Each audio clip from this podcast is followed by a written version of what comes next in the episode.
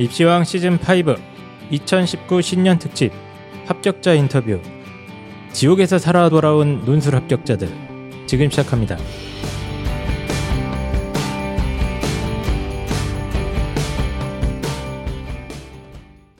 반갑습니다. 펜타킬입니다. 안녕하세요. 한희쌤입니다.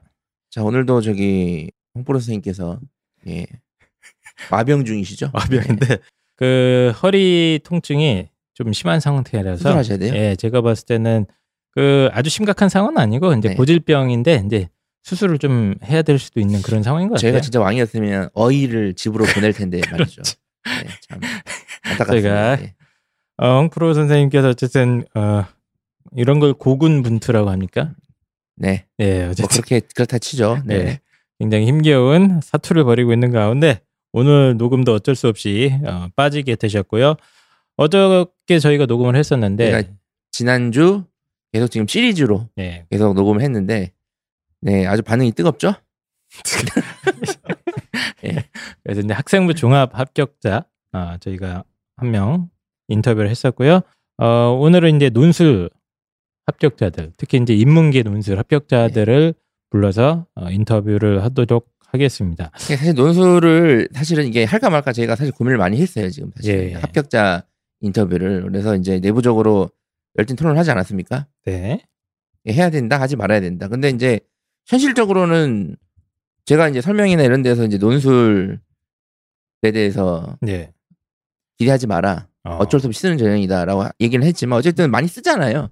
엄청 많이 쓰죠. 예. 많이 써야 되는 상황이 많잖아요. 그러니까 그러면 일단은 합격생들, 그 어렵다는 논술 합격생들 한번 모시고 이제 어떻게 합격을 했는지, 어떤 정신 상태로 임했는지 한번 들어보면 일단은 어쨌든 준비를 해야 되는 학부모 수험생들에게 도움이 되지는 않을까 해서 준비를 해봤습니다. 예. 그래서 저는 그 저희 방송 주제가 지옥에서 살아 돌아온 자들 아니겠습니까? 지옥이라고 표현하는 이유가 공식적으로 논술 한 장당 합격률이 4% 이내입니다. 그렇습니다. 이게 통계적으로 봤을 때는 이 4% 이내의 확률을 뚫고 살아 돌아오신 분들이, 저는 쫙 느낌이 전사 이미지, 큰 칼을 휘두르면서 수백 명의 적군을 베어버린 그런 느낌일 줄 알았는데 아주 수줍은 소녀 두 분이 오셨어요.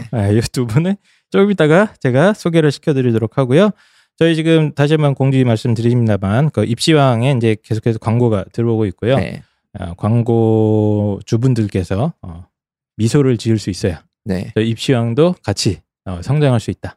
그래서 저희 광고 지금 미궁 대장 사랑이나 족보닷컴 계속 광고가 나갈 예정인데 많은 사랑 부탁드리고요. 저희가 할 게 많은데 올해 저희가 광고가 잘 들어와야 유튜브도 시작이 되고 그러지 않겠습니까? 예, 그래서 많은 성원 부탁드리고요. 다시 한번 감사드립니다. 후원해 주신 분들, 그렇죠? 네, 후원 안 해주신 분들도 후원 안 해주신 분들도 감사드리고, 해주시는 분들은 진심으로 더욱 감사드리고. 그럼 안 하신 분들은 가짜로 감사드리는 건가요 지금? 네. 아닙니다. 다 같이 감사드리고요. 입시왕이 계속해서 2019년에는 조금 더 활발한 활동을 하기 위해서 지금 많이 노력을 하고 있기 때문에 여러분들이 이렇게 도와주시면 더욱더 자주 저희들의 방송이나 이런 것들을 들을 수 있지 않을까. 그리고 컨텐츠의 질도 높일 수 있지 않을까. 네. 이렇게 생각하고 있습니다. 그리고 선생님 병원비도 지원이 됩니까? 네. 예. 홍프로가 지금 오늘 아침에 제가 통화를 했는데 좀 굉장히 안쓰럽습니다. 그 두드러기도 올라왔다고 그랬어요 저한테, 온몸에. 그래서 지금 스트레스와 뭐 와명으로 인해서 이제 힘든 상황인데 저희가 홍프로님도 열심히 응원해드리겠다, 이런 말씀드리고, 오늘 저희가 이제 논술 관련된 방송을 준비하려고 초대 손님을 또 모시지 않습니까? 사실 저희가 합격생만 좀 보내달라 그랬는데 굳이 두 분이 나오셔야겠다. 그래서 저희가 아니 괜찮다, 합격생만 보내달라. 아니 힘든데 안 나오셔도 된다. 아니다. 굳이 나오신다. 그래서 방송 출연에 대한 상당한 의지와 욕심, 이런 것들을 보여주고 계신 분들이 계십니다. 자기 소개는 직접 부탁드리겠습니다. 안녕하세요. 에픽논술의 정대건 선생님입니다. 작년에 이어서 올해도 이렇게 또 인사를 드리게 됐습니다. 만나서 반갑습니다. 네, 예, 반갑습니다. 예. 안녕하세요. 에픽논술학원의 김상욱 선생님입니다. 올해도 불러주셔서 너무 감사드립니다. 예, 지금 정대건 원장님이시죠? 원장님께서 굉장히 의욕적이시고 저한테 약 6페이지짜리 대본을 다 써왔습니다. 그리고 이 대본에 있는 첫 번째 멘트를 본인이 읽은 다음에 네. 마음에 안 드셨는지 네. 다시 읽고 싶다. 네. 계속 말씀드리지만 합격생만 보내달라 그랬는데 저희가 계속 네. 아, 어떻게 그치. 잘 지내셨습니까 그동안? 아예 덕분에 잘 지내고 있었습니다. 네, 김상욱 선생님 그리고 정대건 원장님 분당에 있는 에픽논술학원이죠? 예예, 예. 저희가 에픽논술 아카데미입니다. 예, 에픽논술 아카데미에서 작년에 저희 방송을 찍었었어요. 그때 펜타킬 선생님 안 계셨었는데 네, 바쁠 예, 때였죠. 제가 상당히 바쁠 때였고 예. 저랑 이제 정대건 원장님이랑 김상욱 선생님 이 셋이서 녹음을 했던 기억이 나고 그때 이제 그 논술의 지원 전략과 관련해서 논술 각 대학별 유형을 뭐라고 분류했었죠? 단거리 달리기와 장거리 달리기 뭐 하여튼 뭐 알기 쉬운 비유를 들으셔가지고 상당히 좀 알찬 내용을 준비를 해주셨길래 저희가 감사드리고 있었는데 올해는 시키지도 않았는데 작년에 알찬 내용을 했으니까 이제 그만 나오시는데 일단 저는 3월에 나오라고 그랬거든요. 예. 근데 저희가 어쨌든 나오겠다고. 이게 좀 뭐랄까 지도를 해본 선생님들 입장에서도 좀 맞습니다. 들어봐야 되는 게 있으니까 일단 예. 저희가 네. 잘 녹음하고 빨리 보내도록 네. 하겠습니다. 두 분 선생님은 그 올해 정대건 원장님께서 의욕을 부리셨던 이유가 제가 이게 보니까 이 원고를 제가 그냥 글자 그대로 읽어드리겠습니다. 네. 올해 저희 에픽 논술학원이 대박이 났습니다. 순수하게 논술 합격자가 162장이 나왔는데 여기 그대로 읽어드릴게요. 저희는 구라 안 칩니다. 이렇게 써놨어요. 예. 네, 그래서 학원 PC에 합격... 논술 선생님이 그렇게 표현하신 거죠? 네. 네. 네. 불안은 아니라고 네. 정확하게 얘기를 해주셨고요. 성균관대만 17명 붙었고요. 수능 최저가 없어서 엽기적인 경쟁률을 보이는 단국대의 경우에는 논술로 10명 합격자가 나왔는데 여기 150명을 뽑는데 이거 그렇죠. 논술 선생님 맞으시죠? 지금 뽑는데 아닙니까? 오타가 장난 아니에요. 오타 비문이 장난 아니에요. 단국대에서는 논술로 150명을 뽑는데 그중에 10명이 무려 네. 많은 편이네요. 10명이 에픽논술학원에서 나왔다. 그리고 입학식 날 논술 부튼에 손들어 하면 10명 중 1명이 자기 학원 출신일 것이다. 이런 비유는 상당히 또 비유는 아니에요. 군대식 비유. 군대에서 이게 약간 사전당님이 쓰는 표현이죠. 네, 사전당님이. 네, 그리고 숙대와 동국대에서도 각각 200명 정도를 논술로 뽑는데 둘 다 12명씩 붙었습니다. 성신여대는 190명 중에 15명 붙었습니다. 이렇게 정확하게 길게 써주셨습니다. 어쨌든 축하드리고요. 이런 문장이 내는 건 직접 쓰신 겁니까? 예. 갑자기 집에 가고 싶어지는데요. 예. 전부 다 제가 썼습니다. 아, 예, 알겠습니다. 어쨌든 간에 그 제가 기억하기에는 작년에 처음 개원했기 때문에 되게 처음에 몇 명으로 시작하셨죠? 작년 2018년 1월 13일 날 저희 학원이 처음 개원했었는데요. 그때 이제 강사 4명에 학생이 16명이었죠. 네. 그래서 좀 초반에 힘들었었는데 올해 이제 아이들 데리고 되게 열심히 했었고 그래서 이제 올해 또 성과 나고 네. 올해는 거의 작년에 비해서 한 10배 이상의 학생들이 처음 개강했을 때 와줬었습니다. 알겠습니다. 에픽 논술 말고 근처에 다른 학원에서 더 잘 된 학원은 없나요? 다른 데는 굳이 관심이 없어가지고요. 이게 지금 162명. 그러니까 말이 안 되는 거예요. 이게 지금 162명이 아니라 정확히 하면 중복 학생도 있을 거니까. 중복 시 한 10명이 다 붙은 거 아닙니까? 10명이 6개 붙으면 60개밖에 안 되는군요. 네. 이게 학생으로 지금 몇 명이 붙은 건가요? 지금 이게 160에 이게 숫자로.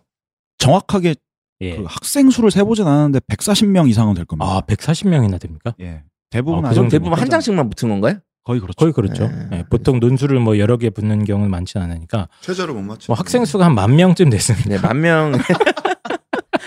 네.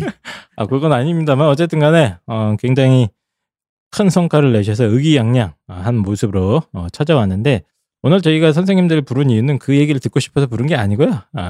올해 이제 많은 경험들을 하셨으니까 올해 논술판에 특히 인문계 논술에서 선생님들의 어떤 경험담을 좀 듣고 싶어서 저희가 부른 상황이고요. 정대건 원장님께서 여러 가지 얘기를 저한테도 개인적으로 해주셨는데 올해 좀 수능 최저 관련해가지고 좀 본인이 저한테 많은 얘기를 해주시지 않았습니까? 네, 올해 제가 이제 강사로 횟수로는 정확하게 9년째입니다. 예. 네, 9년째 보통 파이널 수업이라고 하죠. 그 수능이 끝나고 이후에 하는 수능 이후에 예. 하는 논술 시험 직전에 하는 수업을 파이널 수업이라고 하는데요. 보통 파이널 수업은 예약한 인원보다 더 많이 오는 게 보통이에요. 그런데 올해 같은 경우 예를 들어드리자면 성균관대 수업을 제가 이제 그 파이널 수업을 개설을 했을 때 학생들이 50명 정도 예약을 했었는데 수능 치고 그 다음날 성균관대 파이널 수업을 하는데 아이들이 12명 온 거예요. 그러니까 수능이 좀 어렵게 나오다 보니까 네. 그러니까 예약자보다 파이널 수업 때 적게 온 것은 올해가 진짜 처음이었습니다. 그래서 파이널 수업이 12명인데 어떻게 성균관대가 17명이 붙었죠? 저희 학원 강사가 4명이거든요. 아, 그렇군요. 그러니까 이제 원장님의 추정은 애들이 수능 최저를 못 맞추는 경우가 많았던 것 같다. 그러니까 수능 최저를 못 맞춘 경우도 많았고 영어가 이번에 절대평가임에도 불구하고 좀 어렵게 나와서 영어가 3 뜨면서 예. 성대 연대 날아간 경우가 되게 많았어요. 그냥 다른 선생님한테 간 거 아닙니까? 원장님 수업 네. 캔슬하고? 확인해 보셨나요? 진짜 수능 최저 때문에 안 온 건지 아니면 다른 학원 간 건지. 아, 집에 가고 싶어요. 네. 예. 아, 그건 아닌 것 같고. 네. 그러니까 왜 그러냐면 청취자 여러분들한테 보충 말씀을 드려야 되는 게 성균관대나 연대 같은 경우는 수능 영어를 2등급을 맞춰야 되지 않습니까? 고정이죠, 고정. 네. 그렇죠. 영어는 필수 2등급. 네. 필수 2등급을 맞춰야 되는데 올해 이제 영어 2등급 비율이 몇 프로였죠? 13%, 15% 정도였나요? 네, 거의 한 10% 정도까지 된 것 같아요. 예. 13이었던가 네. 그런 걸로 제가 기억이 나는데 작년에 비하면 굉장히 적은 숫자로 줄어들었고 그 과정에서 영어로 인해서 수능 최저를 못 맞춘 애들이 엄청나게 많았던 것 같다. 이렇게 정리할 수 있는 겁니까? 예, 그래서 올해 같은 경우는 수능 최저를 맞추면은 논술을 좀 오래 준비한 아이들은 거의 다 붙었다라고 그렇게 분석하고 있습니다. 아, 그 정도예요? 예, 이 정도가 이화여대 같은 게 대표적인데요. 아, 예. 이화여대 같은 경우 수능 최저 맞춘 아이들은 예, 거의 다 정말 붙었어요. 그 세 개 합이 5로 제가 기억을 하는데, 예, 세 과목 합 5였는데, 네. 그러니까 이대 수업도 수업 들은 아이들 중에 80% 정도는 이대 다 붙었어요.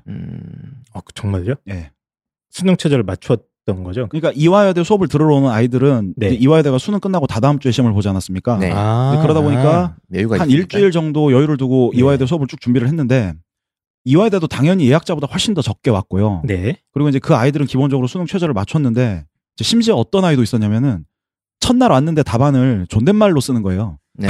네. 논술 답안을요. 네. 그래서 그 정도로 완전 논술 네. 초보였어요. 그래서 근데 이제 그 친구 같은 경우 사고력이 좋기는 했었는데 그 일주일 준비했고 이 친구가 붙을까 그랬는데 붙었을 정도니까. 그러니까 이게 논술 시험이었지만 수능이 일단 첫 번째로 큰 영향을 끼치지 않았나 이렇게 생각하고 있습니다. 아, 올해 특히 더 그런 느낌이 난다. 예, 올해 진짜 그런 느낌 많이 받았어요. 아, 그렇구나. 혹시 좀 기억에 남는 학생들 합격자들 사례 같은 거 혹시 있습니까? 저 같은 경우에는 저기 전남외고에서 예. 수업을 하는데 그 친구 같은 경우는 이제 전남외고에 있다 보니까 파이널 수업을 들으려면 이제 서울까지 와야 되는 상황이잖아요. 예. 근데 이제 저랑 시간이 안 맞아가지고 그 친구 같은 경우는 이제 연대 수업을 보러 가야 되는데 시험을 보러 가야 되는데 연대 수업을 이제 제 수업을 못 듣게 되는 거죠. 그래서 아침 9시부터 점심 이제 제가 수업하기 직전까지 해가지고 그 친구만 따로 불러가지고 혼자 엄청 이렇게 집중적으로 이제 가르쳤던 기억이 나는데 그 친구가 다행히도 이제 결과가 좋게 나와가지고 예. 그 친구가 정말 이제 고맙다고 화분까지 이렇게 막 보내시고. 그 불법 과외 아닙니까? 그 1대1 과외 하시면 안 되는 걸로 제가 알고 있어요. 호의로 베푼 겁니다. 호의로 베푼 거고 그냥 선의를 가지고 아이를 도와줬을 뿐이고 화분 안에 막 금괴가 들어있거나 뭐 아, 그렇지 않아요. 아, 파봐야겠는데. 오늘 가가지고 파봐야 될 것 같습니다. 아, 그러니까 김상욱 선생님 기억은 자기한테 수업도 안 듣고 1대1 과외를 한 친구 이야기인 거죠? 아니요. 그 전까지 이제 수업을 들었었는데 계속 들었고 이제 파이널 수업을 하러 이제 마침 그 전라도 지역에서 올라왔는데 저랑 수업이 시간이 안 맞은 거죠. 아, 연대 수능 최저를 맞춘 거 보면 공부를 잘하는 학생입니다. 맞습니다. 그렇죠. 그러니까 선생님 강사 입장에서는 그렇게 이제 아이가 의욕적으로 좀 특히 합격 가능성이 높은 친구들 같은 경우는 진짜 그런 한 명 한 명이 절실하기 때문에 뭐 그렇게라도 가르칠 수밖에 없게 되는 겁니다. 원장님은 뭐 기억에 남는 아이들 없었습니까? 그때 무슨 되게 수능 성적 안 좋았는데 붙은 애들 얘기 많이 하셨던 것 같은데 자랑하시면서. 아, 뭐 그때 자랑한 건 아니었고요. 저도 나름 이제 감동을 좀 받아가지고 남학생이었고 재수생이었는데요.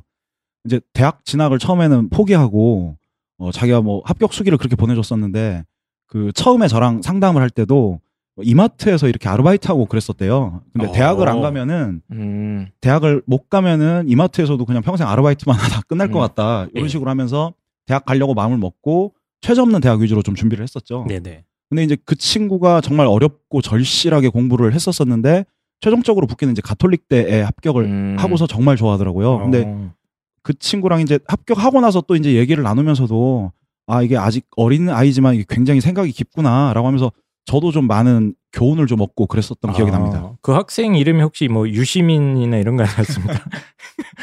아, 가톨릭대 수능 최저 없이 논술만 공부했던 친구예요? 그 친구? 수능을 같이 하긴 했는데 특히 이제 수학 성적 너무 안 나오고 해서 정시로는 조금 힘들었었죠. 아, 알겠습니다. 기억에 남는 불합격생은 없나요 혹시? 드라마틱하게 떨어졌다. 뭐 기억에 남는 예비 1번 있습니다. 그러니까 예비 한 번호만 빠지면 되는데 안 됐다. 뭐. 아, 기억에 남는 또 한 명 있습니다. 예. 그 친구가요. 이제 2년간 논술 수업 들었어요. 재작년에 한 번 듣고 작년에는 이제 재수학원에 있다 보니까 방학 때 중간중간 띄엄띄엄 와가지고 들었던 친구인데 그 친구가 논술이 딱 한 개가 남은 거예요. 그러니까 수능 최저 동국대를 그 친구가 맞췄었는데 동국대가 예비 11번이 떴대요. 저한테 문자가 와서 선생님 그래도 그동안 가르쳐줘서 감사합니다. 덕분에 예비 11번이라도 받았어요. 근데 거기에다 해줄 말이 없는 거예요. 왜냐면 예비 11번이면 무조건 떨어지는 거라고 생각을 했거든요. 근데 이제 그 친구가 동국대 취업 발표하는 날에 아침에 전화가 온 거예요. 그러더니 선생님 저 동국대에서 등록금 내라고 문자 왔는데 보이스피싱 같다고 그렇게 연락이 온 거예요. 그래서 거기다 제가 뭐라고 했냐면요. 그리고 보이스피싱 맞는 것 같아. 돈 입금하지 말고 기다려봐. 새로운 신청 방법. 이거 이 등록금 기간에 이걸로 보이스피싱이 되겠네요. 지금 보니까 지금. 아니 그랬는데 재밌는 게 올해 동국대에서 어떤 과에서 예비가 11번까지 돌았어요. 근데 그 친구가 이제 문 닫고 붙은 거죠. 아, 정말입니까? 정말 좋아하더라고요. 그 문자 원장님이 보낸 거 아닙니까? 아니에요. 아, 그래요? 저도 그게 심지어 보이스피싱인지 알 정도로 진짜 오해였어요. 예비 11번 붙는 거 저도 진짜 처음 봤습니다. 그래서 뭐 그랬던 케이스도 있고 기억에 남는 불합격생은요. 좀 가슴 아픈 케이스인데 그 정시 컨설팅도 한번 받았던 것 같은데 재수생인가요 그러면? 아니죠. 현역이고요. 아, 예. 언니가 작년에 이제 가르쳤었는데 언니가 이제 잘 갔어요 학교를요. 그래서 이제 믿고 저한테 2년째 맡겨주신 거죠. 그래서 저도 진짜 의욕이 넘쳐가지고 1년간 가르쳤는데 이제 수능 때문에 최저 맞춘 곳이 학교가 2개였었고요. 근데 둘 다 좀 안 돼가지고 저도 좀 엄청 슬퍼하고 좀 상심했던 기억이 나네요. 알겠습니다. 그래서 그 올해 이제 제가 알기로는 내년에 그러니까 올해 입시죠. 올해 입시 2020년도에 논술이 또 상당 부분 축소되지 않습니까? 그리고 특히 제가 이제 그 설명회할 때 성대랑 서강대가 논술이 좀 많이 줄었거든요. 많이 줄었죠. 그래서 연대는 이제 손실자가 없어지지 않았습니까? 그래서 상당히 유의미한 변화라고 좀 봐요. 그게 여기까지 말씀드리겠습니다. 어떻게 보시는지. 이게 그래서 이제 선생님들의 어떤 이 그 2020학년도 논술의 전반적인 전망 이렇게 그 부분과 관련해서는 그러니까 올해 논술 전형 같은 경우 올해 예비 고3 아이들이 치러야 하는 논술 같은 경우는 저희가 분석하기에는 작년과 크게 변화된 바는 없고요. 말씀하신 것처럼 특정 학교에서 인원이 많이 줄었어요. 성균관대가 한 절반 가까이 줄었거든요. 그래서 성대 인원이 많이 줄은 걸 제외하고는 나머지는 이제 조금씩 다 줄기는 했는데 작년과 이렇게 공부하는 거라든지 그런 점에서 이렇게 크게 변화가 있지는 않을 것 같아요. 다만 이제 최상위권 아이들 같은 경우 연대를 준비를 해야 할지 말아야 할지 이 부분은 조금 아이 실력에 따라 가지고 좀 결정해야 되는 부분 아닌가. 그래서 요것과 관련해서만 조금 전략이 수정된다라고 저는 생각을 하고 있습니다.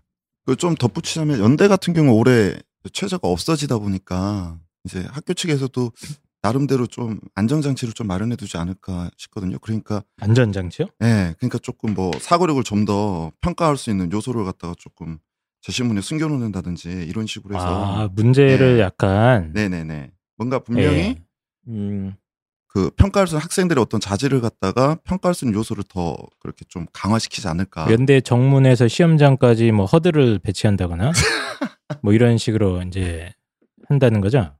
그러니까 학교 측에서도 나름대로 이제 그런 거 이제 뭐 수능 성적이나 이런 거 상관없이 내신 성적과 상관없이 아예 어떤 그 학업 능력을 갖다가 평가할 수 있다라는 이제 자신이 있으니까 이제 데이터가 검증이 됐으니까 이제 시행하지 않는 걸까. 연대가 과감하게 수능 최저를 없앴다라는 것은 이제 뭐 많은 분들이 말씀을 하시기에 이제 연대가 뭐 수시 한철 장사를 노린다 이런 식으로 말씀하시는 분들도 있는데 그 제가 좀 분석을 할 때는 좀 자신감의 표현 아닌가 이렇게 생각을 하거든요. 경쟁률이 높아도 우수한 학생을 충분히 걸러낼 수 있다. 그 예전에 연세대가 우선 선발하고 일반 선발 살아있을 때도 일반 선발 같은 경우는 경쟁률이 80대 1, 100대 1 그랬었어요. 이제 그때도 정확하게 이제 아주 뛰어나게 답안을 쓴 아이들은 선별을 해내곤 했었습니다. 그리고 비슷하게 수능 최저를 없앴던 게 그 학교가 정시 라인 자체는 굉장히 낮지만 인하대가요. 거기가 그 인하숭실 세종단국 이쪽 라인에서는 논술 역사가 굉장히 깊은 학교거든요. 근데 인하대 측에서 수능 최저 없앨 때도 우리는 충분히 걸러낼 수 있다라고 얘기를 하고서는 최저를 없앴었습니다. 그렇기 때문에 그 논술로 잘한 아이들을 이렇게 선별해낼 수 있는 노하우가 충분히 축적돼 있다라고 생각해서 지금 최저를 없앤 거라고 보고 있어요. 어쨌든 그러면 논술을 엄청 잘 써야 된다. 논술 뭐 유형이라든지 난이도가 좀 바뀌지 않을까요? 그러면 어떻게 생각하세요? 바뀔 수도 있나요? 유형은 비슷할 거라고 생각을 하고요. 네. 난이도도 지금 난이도도 그렇게 쉽지가 않아요. 네. 잘 쓰는 게 어려운 거죠. 근데 저희가 실제 연대껏 수업을 해보면은 잘 쓴 아이들은 정해져 있어요. 진짜 확률상 한 20명 중에 한두 명? 네. 네, 요 정도이기 때문에 지금 시험하고 뭐 크게 변화될 거라고 생각하지 않아요. 어쨌든 간에 이제 말씀 정리를 좀 해주시면 성대가 좀 유의미하게 줄어든 건 맞는데 나머지 대학 인원이 크게 변한 건 아니고 이제 연세대학교 정도가 수능 최저를 없앴기 때문에 예전에는 그냥 수능 믿고 한번 버티는 이건 이제 존버라고 합니다. 애들 영어로. 수능을 믿고 이제 끝까지 버텨서 수능 최저를 맞춘 아이들끼리 붙어서 이렇게 경쟁을 해서 이겨내는 그런 방법이 있었는데 아 그게 필요 없다. 이제 논술을 엄청 잘 써야 된다 이런 얘기죠. 예, 그렇죠. 예. 다소 현역이 준비하기에는 좀 빡세다. 예, 연대 논술은 좀 자기가 진짜 실력이 좋은지를 한번 제 3자한테 평가를 받아보고 그래서 저는 올해 아이들 같은 경우는 좀 괜찮다 싶은 아이들을 한 5월쯤에 연대 걸 집중적으로 시킬 생각이고요. 예, 알겠습니다. 그래서 그 정대건 원장님, 에픽 논술학원의 정대건 원장님과 김상욱 선생님 모셔놓고 이야기를 들었는데 굳이 안 모셔도 될 뻔했어요. 예. 2020 논술에 대한 자세한 얘기, 인문계 논술에 대한 자세한 얘기는 작년처럼 또 열심히 준비 한번 해주시죠. 예, 작년에 굉장히 열심히 해주셔가지고 제가 감동을 받았었는데 대학들을 갖다가 이제 다 문제 유형을 잘 분류를 해주셨는데 올해도 한번 부탁드려도 되겠습니까? 바뀐 게 거의 없어서 작년 거 들으셔도 될까요? 아 그래요? 아 그래도 작년 비슷한 방법으로 한번 모셔서 3월쯤에 한번 다시 모셔도 될 것 같고 저희가 이 자리에 모인 이유가 사실은 이제 학생들의 목소리를 합격자들의 목소리를 듣고자 모였는데 학생들이 굉장히 지금 침울합니다. 굉장히 침울하고 자기들은 이제 약 2%의 확률을 뚫고 합격을 한 그런 위대한 존재들 아니겠습니까? 근데 모아놓고 자기들끼리만 이야기한다고 약간 좀 입술이 약간 나와 있는 것 같고요. 이 학생들이 이제 약간 쑥스러움이 많아서 저희가 가명을 쓰기로 했죠? 네. 예, 가명을 쓰기로 해서 각자 가명으로 자기소개 좀 먼저 부탁드리겠습니다. 안녕하세요. 최망고입니다. 네. 예. 예. 네. 최망고 학생. 예, 왜 망고가 됐습니까? 평소에 망고를 좋아해서요. 아, 네. 망고를. 잘 때도 건망고 말린 거 뜯어먹고 주무신다고. 예, 그렇게 알고 있고. 다음 학생. 네, 안녕하세요. 김포도입니다. 포도? 성은 붙이지 말라고 했는데 성은 붙이니까 더 재밌네요. 예. 예. 김포도 최망고. 예. 김포도 학생이고요. 포도 학생도 역시 포도를 좋아해서. 포도를 좋아합니까? 네, 그리고 머리색을 포도색으로 염색해서. 네. 아, 지금 약간 그러고 보니까 보라색 느낌이 좀 있네요. 캠벨을 좋아합니까? 머루를 좋아합니까? 그럼 다 좋아합니까? 예. 예. 어쨌든 간에 그것도 좋아하시는 게 호불호가 있더라고요. 칠레산 그 캠벨 느낌으로 머리를 염색하신 김포도 학생이시고요. 두 분 지금 이렇게 논술을 합격하셨는데 먼저 망고 학생, 망고 학생은 어디 붙었습니까 지금? 망고 학생 그 자기 내신. 아 그래 그것 좀 까주시죠. 내신 성적과 둘 다 일반고죠. 둘 다 일반고입니다. 둘 다 그냥 정말 일반고고 내신이랑 원서를 어디 썼고 어떻게 됐는지를 좀 일단 알려주세요. 네, 좀 이제 청취자들이 좀 이제 이해하기 쉽게. 동안 싸고 다닌다. 떠나라. 장사는 닷컴 설날 이벤트. 마이 무다이가. 떠나라. 장사는 닷컴 설날 이벤트. 납득이 안 돼 납득이. 떠나라. 장사는 닷컴 설날 이벤트. 안녕하세요. 장사랑닷컴입니다. 민족 대명절 설날을 맞아 전 제품 최대 25% 즉시 할인 이벤트를 시작합니다. 검색창에 미궁 장사랑. 대한민국 최고의 장건강 전문기업 미궁 장사랑 설날을 맞아 최대 25% 할인 이벤트를 시작합니다. 아 진짜 지긋지긋한 장 트러블. 우리 많은 학생들이 화장실 가느라 시험 망쳤다는 아이들 많지 않습니까? 그게 핑계인 줄 알았어요. 저는 솔직히 죄송합니다. 대변을 못 봐서 시험을 망치고 공부를 못한다. 좀 핑계인 줄 알았는데 실제 그런 일이 많더라고요. 예. 네. 그래서 미궁 장사랑의 최첨단 유산균 제품들을 먹으면 이 프로바이오틱스나 신바이오틱스 네. 같은 저희 처음 들어보는데. 네. 하여튼 뭐 그게 좋은 게 있대요. 네, 맞습니다. 네. 유산균의 효과를 아주 극대화시켜주는 그런 네. 첨단 물질들이라고 네. 생각하시면 됩니다. 네. 그래서 장 트러블로 고생하는 우리 아이들도 네. 굉장히 많고요. 또 배에 가스가 자주 차시는 어머님들이나 네. 아버님들은 미궁 장사랑 홈페이지에 가시면 요 유산균 제품들 네. 요즘 많이 먹잖아요. 유산균. 아버님들 방귀 끼시면 막. 도망가지 않습니까 다? 그래가지고 그런 부분도 좀 해결이 될 것 같고 네. 또 실제로 저희 홍프로님께서 또 장 트러블의 상징가 같은 존재 아니겠습니까? 네. 예, 이분이 그분이 물론 트러블이 많아요. 네. 많은데 대표적인 트러블 중에 하나가 장 트러블 아니겠습니까? 네. 그런데 항상 화장실을 들락날락 거리셨는데 미궁 장사랑 유산균 제품 한 방에 이제 기저귀를 떼고 걸음마를 시작했다. 이렇게 소개드릴 수 있고요. 또 육아나 직장, 뭐 집안일 스트레스 때문에 시도 때대 없이 찾아오는 변비로 고생하시는 분들이 굉장히 많습니다. 저는 변비가 없어서 잘 몰랐는데 네. 주위에 변비 때문에 고생하는 학생들, 사람들 보니까 전 깜짝 놀랐어요. 네. 화장실에 들어가서 나오질 않아요. 맞습니다. 네.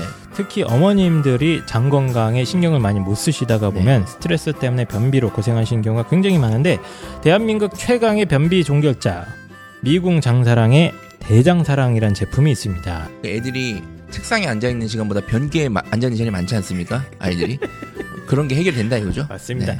제품 후기만 좀 검색해보셔도 아주 네. 대단합니다. 그리고 새해를 맞아서 또 많은 분들이 다이어트를 결심하셨을 텐데요. 펜타킬 선생님도 좀 하셨죠?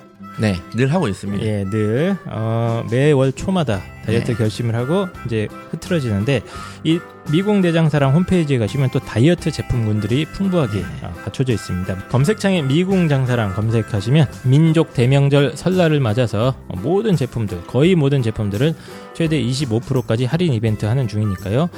빨리 가셔야 될 것 같습니다. 2월 6일까지 이벤트가 진행이 되고 저희 민족이 사실 예전부터 장 때문에 문제가 많은 민족이었거든요. 그래서 장 트러블이 이제 5일 4일 간격으로 일어나서 5일장 4일장 3일장이 생긴 거예요. 들어보셨어요? 네. 네, 그렇습니다. 변비, 장 트러블 등등으로 고생하시는 대한민국 모든 학생, 어머님, 아버님들은 반드시 미궁 장사랑 홈페이지에 꼭 방문해 주시기 바랍니다.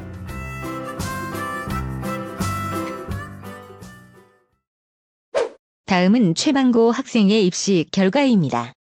저는 내신이 2.6 정도의 중후반대였고요. 성대랑 경희대랑 중앙대랑 한국외대랑 숙명여대는 논술로 지원을 해서 다 붙었고요. 네? 잠깐만요. 어디 붙었다고요? 성대, 경희대, 중앙대, 외대, 숙대요. 아니 방금 다 붙었냐고 하라고 물어봤는데 다 붙은 거 맞습니까? 이거 물어봐야 아는 건가요? 아니 다 붙은 거 맞습니까? 저희가 이제 합격증 예. 검증을 좀 해보도록 하겠습니다. 여기 제가. 오기 전에 아이들을 네. 만나가지고 점심을 먹었어요. 예. 근데 논술로 5개, 학생부 교과로 1장을 쓴 친구였는데요. 예. 예. 아 논술로 이제 4개를 붙었다라고 전 알고 있었는데 네. 경희대를 확인을 안 해봤대요. 네. 근데 본인이 예비 4번이었는데 확인을 안 해봤는데 네. 제가 다시 찾아보니까 거기가 예비 4번 넘게 돌았더라고요. 네. 그러면 5개 다 붙은 거 아니겠습니까? 네. 오, 그럼 교과는 어디부터 했습니까? 교과는 단국대 썼는데 단국대 네. 안전카드를 하나 걸고 논술로 성균, 경희, 중앙, 외대, 숙대를 써서 다 합격을 했다. 네. 인문계. 문과죠, 문과. 드문 일이거든요. 과는 되게. 주로 어디 쪽으로 주로 썼습니까? 성대는 경영을 쓰고 나머지는 영어 쪽을 썼어요. 아, 과도 뭐 또 좋은 데인데. 예. 오, 알겠습니다. 일단 저희가 검증을 이따가 한번 해보겠습니다. 네. 예, 자 포도 학생. 아 저는 학종으로 내신이 일단은 내신은 2.3이었고요. 예. 그리고 학종으로 서울대, 고려대를 쓰고 논술로 연대. 성대, 서강대, 경희대에 썼었습니다. 아, 연대. 내신치고 학교를 좀 많이 잘 올렸었는데 모의고사 성적이 평소에 잘 나왔나 봐요. 3월, 6월 모의고사 성적이. 네, 그래서 저는 모의고사 성적을 믿고 좀 높게 썼었어요. 모의고사 성적 기준으로 위로. 서울대는 일반 전형을 썼을 거고 고려대는 또 일반 전형. 네, 일반 전형 썼어요. 고대도 일반 전형 그리고 논술로 연세, 성균, 경희. 네, 그리고 서강대. 아, 서강대까지 쓰셨고요. 네. 어우, 굉장히 그 패기 넘치시게 쓰셨던 것 같아요. 일반고 출신 중에서는 패기 넘치게 쓰셨는데, 그래서 결과가 어떻게 됐습니까? 아, 고려대 학종으로 미디어 학부 합격했고요. 아, 그래요? 네, 그리고 성균관대도 논술로 글로벌 경영학과 합격했습니다. 나머지는 합격했나요? 그게 수능 최저를 못 맞춰서 연대는 합격을 못했고요. 그리고 경희대도 아예 시험 보러 가지 않았어요. 경희대도 최저를 못 맞춘 줄 알고. 그래서 막상 시험 제대로 본 건 성균관대, 서강대였는데 그중에서 성균관대 하나 붙었습니다. 잠깐 이해가 안 되는 게 경희대 성취가 낮고 고려대가 되게 높은데 경희대 한의외과를 잊지 못했어요. 아, 경희대 한의외과를 했으니까. 네, 알겠습니다. 예. 네. 평소에 거의 그 모의고사를 만점 맞으셨던 것 같아요. 평소에 영향이 있었나 봐요. 네, 굉장히. 예. 네, 알겠습니다. 아, 자공고입니까 또? 자공고요. 아, 알겠습니다. 거기서 내신도 상당히 우수했고, 그러면 고려대는 학종으로 붙었고, 네, 성균관대는 논술로 붙고, 나머지 이제 수능 최저를 못 맞춘 것도 있고, 못 맞춘 줄 알고 안 간 것도 있고. 이렇게 된 거죠. 예, 수능은 잘했는데 산수는 잘못했던 것 같습니다. 네. 그래서 포도학생 이 두 친구를 저희들이 만났는데 그 사실 저희 청취자들이 굉장히 생각보다 많습니다. 그리고 월간 다운로드 숫자가 약 100만 가까이 되고 저희 또 청취자분들이 이 내용에 대해서 또 날카로운 검증을 요구하지 않습니까? 네네. 예, 그래서 지난번에 이제 학생부 종합 합격자들도 혹시 청취자분들이 의심할까봐 저희가 간단한 모의 면접을 하지 않았나요? 네. 예, 그래서 검증을 통과했었는데 이 두 친구도 논술을 대충 어느 정도 공부하셨습니까? 저는 논술 1년 정도, 2학년 후반 때부터 시작했습니다. 아, 최포도 학생은 1년 정도. 김포도입니다. 김포도입니까? 어떠세요? 네. 포도 학생. 네.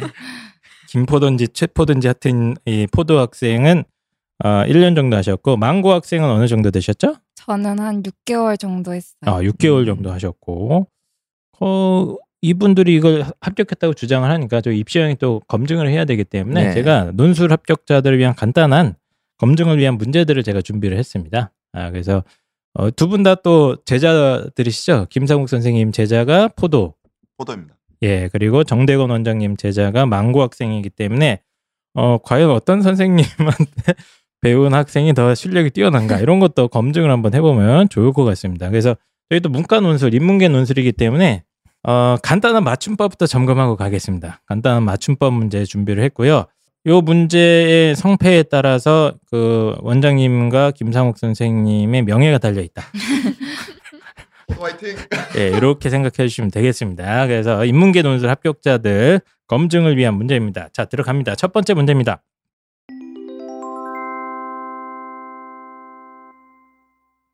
동생과 형이 치고받고 싸우다.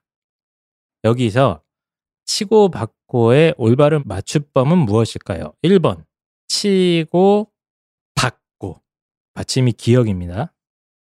2번 치고 받고 이거는 밭의 받침이 디귿입니다. 자, 1번이 치고 받고입니다. 받침이 기역이에요. 박의 받침이 기역이고 2번은 받고의 받침이 디귿입니다. 자, 제가 한 5초만 딱 드리겠습니다.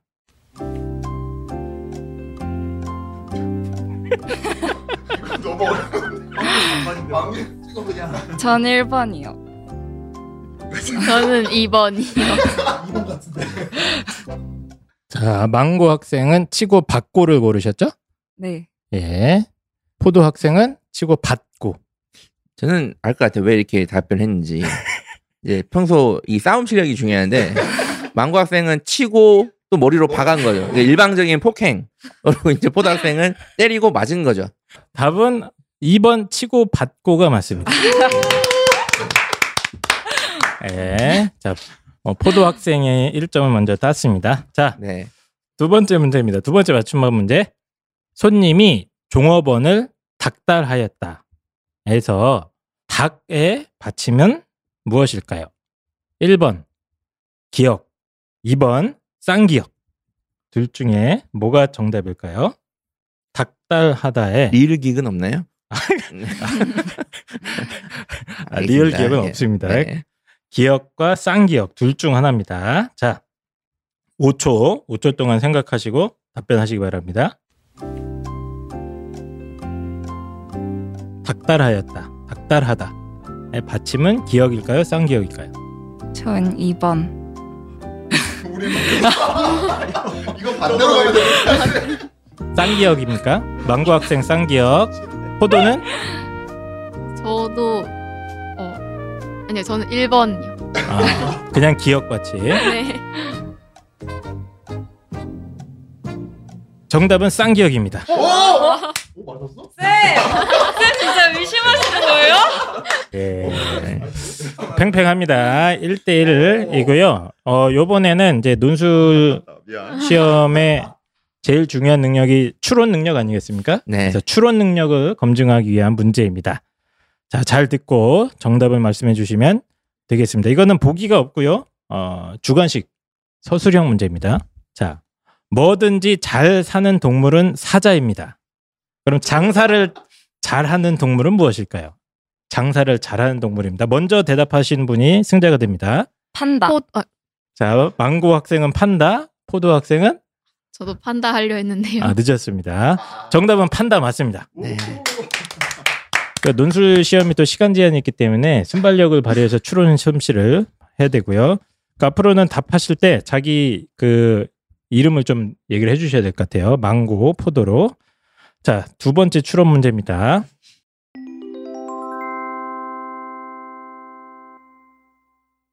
서울이 추운 거를 5글자로 요약하면 어떻게 될까요? 서울이 추워. 서울이 추운 것을 5글자로 요약하면? 자, 굉장히 고난이도 문제고요. 요거 제가 알기로 프랑스 바칼로레아에서 요 문제 나온 걸로 알고 있거든요. 네. 예, 바칼로레아 기출 문제입니다. 서울이 추운 것을 5글자로 표현하면? 선생님들도 참여하셔도 됩니다. 정대건 원장님. 도움이 전혀 안 되고 있어요. 힌트는 서울에 있는 어떤 대학과 관련이 있습니다. 자, 에픽학원의 명예가 땅으로 떨어지고 있습니다. 예, 서울이 추운 것을 5글자로 요약하면? 서울시렵대. 시렵대요? 네. 틀렸습니다. 틀렸나요? 예. 시립대. 예, 맞췄습니다. 이게 뭡니까? 이게 뭡니까? 네. 예. 아, 서울 정답은 서울시립대였고요. 네. 에픽논술학원에서 정답을 못 맞추셨고, 정답을 맞춘 거는 오히려 저한테 상품을 주시기 바랍니다. 네. 펜타킬 선생님이셨습니다. 마지막으로 논술이라는 게 또 창의성이 필요하지 않습니까? 네. 아, 그래서 삼행시 한번 가도록 하겠습니다. 네. 삼행시. 선생님들이 도움을 주셔도 되고요. 학생분들이 하셔도 되는데 삼행시의 우는 입시왕입니다. 네. 입시왕으로 삼행시를 재서 평가는 또 이 문학에 상당히 조예가 있으신 펜타킬 선생님께서 예. 서울시립대도 맞추셨으니까 네. 이 정도 한번 네. 해주시죠. 예. 자, 누구부터 할까요? 지금 이기고 있는 망고 학생부터 먼저 하도록 하겠습니다. 예, 망고 학생부터. 자, 삼행시입니다. 평가 기준은 누가 제일 웃기게 하는가. 네, 알겠습니다. 예. 자, 입술이 떨려요. 좋습니다. 입술이 떨려요. 자, 시. 그냥 안 하면 안 돼요. 포기합니까? 네. 원장님이 좀 도와주시죠. 시. 실이네요. 이도. 좋습니다. 왕. 왕 추워요. 왕 추워요. 좋습니다. 예, 입술이 떨려요. 실이네요. 이빨도 왕 추워요. 이게 에픽논술학원 원장님의 작품입니다. 네. 자, 그 다음에 포도 학생도 삼행시 시작하겠습니다. 입시생을 보면. 입시생을 보면. 어우, 작품 나올 것 같아요. 시험 끝나기 전까지. 왕처럼 대해주세요. 야. 아니, 다시 한번 기회를 드릴게요. 아, 좋습니다. 자, 펜타킬 선생님께서 한번 평가를 해주시죠. 이 사실 그냥 불공정한 평가입니다. 왜 그렇습니까? 왜냐하면 그 삼행시 시제를 그때마다 줘야 돼. 입시왕을 줬으면 네. 인포도한테는 다른 걸로 줬어야 돼. 아, 그렇습니까? 준비할 기간이 있었잖아요. 아. 예능 못 보셨습니까? 그럼 시를 네. 고치시겠습니까? 망고 학생? 다시 한번 도전해 보시겠습니까? 저는 그냥 질래요. 아, 됐습니다. 네, 알겠습니다. 그러면 김포도 양의 승리로 네. 끝났습니다. 그래서 그 맞춤법 문제는 포도 학생과 망고 학생이 한 번씩 주고받았고요. 추론 문제에서는 망고 학생이 먼저 판단을 맞춰주셨고 펜타킬이 하나 의외로 맞췄습니다. 그리고 삼행시는 포도 학생이 맞췄습니다. 네, 그래서 알겠습니다. 안타깝게 승부는 가리지 못했고 2대2로 승부는 마무리하도록 했고요.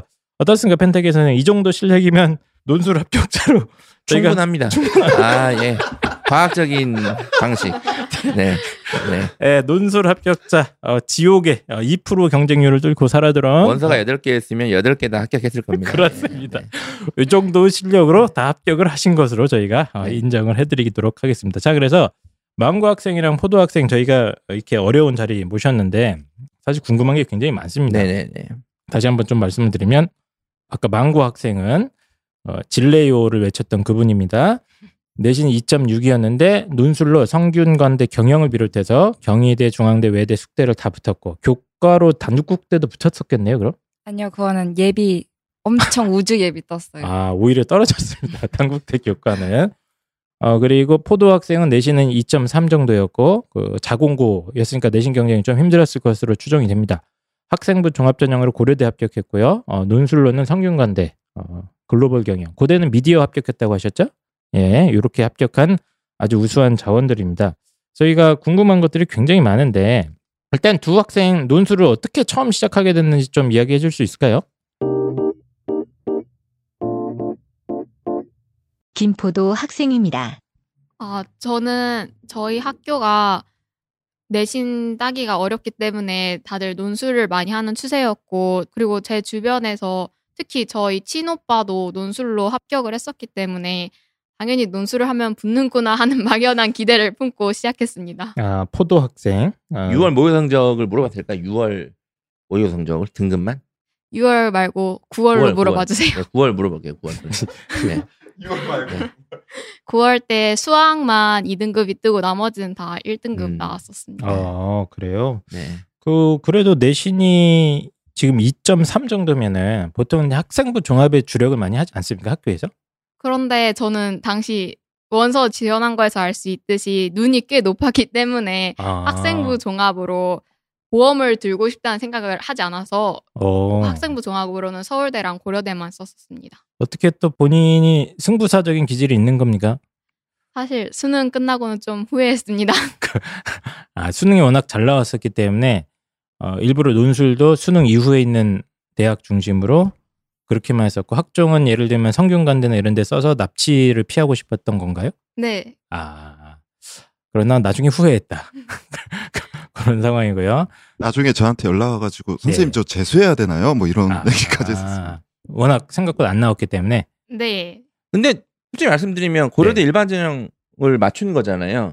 네. 그럼 2등급이 2개가 나왔다는 얘기죠? 아니요. 3등급이 하나 뜨고 나머지가 1이었습니다. 아, 그렇습니까? 그러면 저는 솔직히 잘 본 거라고 보거든요. 그렇죠. 나는 뭐 아주 못 본 건 아니죠. 못 본 게 아니라 그냥 전 잘 본 거예요, 사실. 네, 잘 본 겁니다. 이 정도면 그래서 이 정도면 선방한 거죠. 네. 네. 그러나 본인의 어떤 기대치에 보면 못 봤다. 본인은 이제 내가 6월, 9월이 이 정도였으니까 남은 3개월 동안 공부를 하면 당연히 한의대 정도는 가능할 거다라고 이제 생각을 했던 거예요, 이제. 네. 제가 봤을 때는. 맞아요? 서성안을 굳이 원서를 써야 되나? 내가 한의대를 가야 되는데? 그렇죠. 네, 그렇게 생각을 했으나 나중에 후회하셨던 포도 학생이고요. 망고 학생은 어떤 계기로 논술을 도전하게 됐습니까? 저는 1학년 때부터 대학을 굳이 안 가도 되겠다 싶어가지고 공부를 많이 안 했었는데 한 2학년 중간부터 공부를 한번 하니까 성적이 좀 잘 나와가지고 그때부터 내신을 챙겼는데 워낙 1, 2학년 때가 좀 그랬어가지고 아무리 잘해도 2등급이더라고요. 근데 제가 또 학생부도 총 12장밖에 안 되고 되게 빈약해서 교과를 쓰기에도 애매하고 학종을 쓰기에도 애매해서 논술을 선택했어요. 아, 본인이 나름 전략적인 고민을 했었던 거네요, 이 부분은? 네. 뭐 고등학교 1학년 때 무슨 게 놀았습니까? 어떻게? 그냥 아예 공부를 안 했어요. 스트레스 안 받게 살려고. 망고 학생은 6월, 9월 중에 뭐 공개 가능합니까? 모의고사 성적? 6월로. 네. 본인 편한 대로. 네. 그때 대략 몇 등급 정도 됐어요, 다? 수학을 빼면은 사탐 하나가 2등급 나오고 나머지는 1등급 나왔었어요. 예. 오. 이것도 사실 청취자분들 기분 나쁠 말인데 공부를 안 하다가 갑자기 있는 학생이 지금 이렇게 된 거잖아요. 지금. 아 그렇습니까? 아니, 기본적으로 제가 봤을 때 피눈물 나게 노력을 했겠죠. 기본적으로 이제 수능에 관한 기초 학력이 탄탄한 학생들이네요, 되게 지금. 맞습니까? 모의고사는 원래 잘 나왔어요. 그럼 망고 학생은? 잘 보는 과목만 잘 나오고 못 보는 과목만 나왔어요. 아, 제가 봤을 때 놀았던 것 같아요. 네. 고등학교 1학년 때까지 확실히 놀아주셨는데 네. 이제 고2 때부터 정신 차리고 내신도 열심히 하셨고 예, 입시에 원래 관심이 없다가 또 뒤늦게 철이 들었던 것 같습니다. 어쨌든 이제 들어보니까 자연스럽게 논술을 선택하는 게 자연스러운 현상인데 모의고사 성적이 받쳐주니까 네. 기본적으로 내신 대비 그리고 욕심도 그렇죠? 있었고 해서 그리고 자연스러운 선택이었어요. 망고 학생 같은 경우는 학생부 관리가 잘 안 돼 있었던 네. 예, 비교과나 이런 거 챙기지 못했던 그런 상황이고 포도학생은 자기가 경희대 한의대 정도는 갈 줄 알고. 네. 뭐 대수냐? 그게 뭐. 네. 아, 물론 이제 그 학생부나 이런 거에 대한 자신감도 제가 봤을 때 있었을 것 같습니다. 고대 정도는 한번 해볼만 하겠다라고 판단했으니까 고대도 미디어 학부를 넣었겠죠. 아니, 제가 봤을 땐 그 판단보다는 네. 내가 정시로도 뭐 서울대도 가고 가면 되지 뭐. 어? 그러니까 뭐 굳이 뭐. 네. 이 생각이 아니었을 때요. 알겠습니다. 네. 아, 이렇게 해서 시작을 하셨고. 망고 학생은 6개월 정도만 네. 논술을 직접 배웠다고 아까 말씀을 해주셨는데 자 그러면 저희가 전체적인 여러분들의 입시 준비 과정을 한번 좀 들어보고 싶어요. 특히 이제 고등학교 2학년 겨울방학에서부터 본인들이 어떤 스텝을 밟아서 쭉 이제 왔는지 좀 그게 좀 궁금하거든요. 일단 포도학생 겨울방학부터 그럼 굉장히 수능에 많이 준비를 했었습니까? 그럼 2학년 2학기 겨울방학 때? 네. 아무래도 겨울방학 시간표 공부하는 시간표도 전부 수능 시간표에 맞춰서 공부했고 네. 그래도 그 와중에 수시에 대비하기 위해서 학종 같은 경우는 담임 선생님이나 학생부장 선생님과 한 2주일에 한 번 정도 상담했었고 그리고 논술 수업은 일주일에 2시간, 3시간 정도 듣고 숙제하는 데 한 2시간, 1시간에서 2시간 정도 썼습니다. 그러니까 1년 전부터 다녔다고 그랬죠? 네. 논술학원을 김상욱 선생님한테 배웠던 건가요? 계속 꾸준히? 네. 꾸준히 배우면서 큰 불만 같은 건 없었습니까? 김상욱 선생님 수업에? 예. 쉬는 시간이 너무 짧았어요. 아, 예. 그리고 네. 이제 겨울방학이니까 정시 준비도 할 법한데 네. 절대 숙제를 빼놓으시지 않는 선생님이셨습니다. 숙제도 좀 빡세게 내면서 괴롭혀주셨고 어쨌든 그걸 다 열심히 했다고 보니까 같아요. 김포학생은 네. 기본적으로 겨울방학 때 네. 기본적으로 이제 수능 중심으로 하면서 밸런스 있게 잘 컨트롤하는 거예요. 그렇죠. 네. 논술이라는 게 뭐 네. 많이 시간을 뺏기진 네. 않는데 그것조차도 아이들이 이제 숙제도 안 해오고 이런 아이들이 좀 많지 않습니까? 예, 네, 지금 아무래도 2학년 때는 네. 조금 그 경각심이 이제 덜 들다 보니까 네. 숙제 안 해온 친구도 많고 이제 그런데. 오히려 그때 좀 이제 시간 여유가 있을 때 더 확실하게 기본기를 잡아야 할 시기거든요. 네. 그래서 오히려 더 이렇게 일부러 강조했던 측면이 있긴 있습니다. 네. 하지만 학생은 굉장히 마음에 안 들었던 것 같습니다. 네, 수능 공부해야 되는데 왜 일단 숙제를 자꾸 네. 아, 그럼 김포도 학생 기억나시는지 모르겠는데 작년 겨울방학 때 하루에 몇 시간 정도 수능 준비한 것 같아요? 그때 다른데 네. 겨울방학 때는 하루에 한 8시간 정도 했던 것 같아요. 근데 저는 그게 좀 부족하다고 느꼈던 게 네. 주위 친구들은 10시간 하는 친구들도 있고 네. 13시간 하는 친구들도 있어서 저는 그게 그렇게 많다고 생각하지 못했어요. 아, 그렇습니까? 근데 포도학생은 이제 논술 숙제하느라 8시간밖에 못한 거고 망고학생 같은 경우는 겨울방학 때 어떻게 했었습니까? 2학년 2학기 겨울방학 때?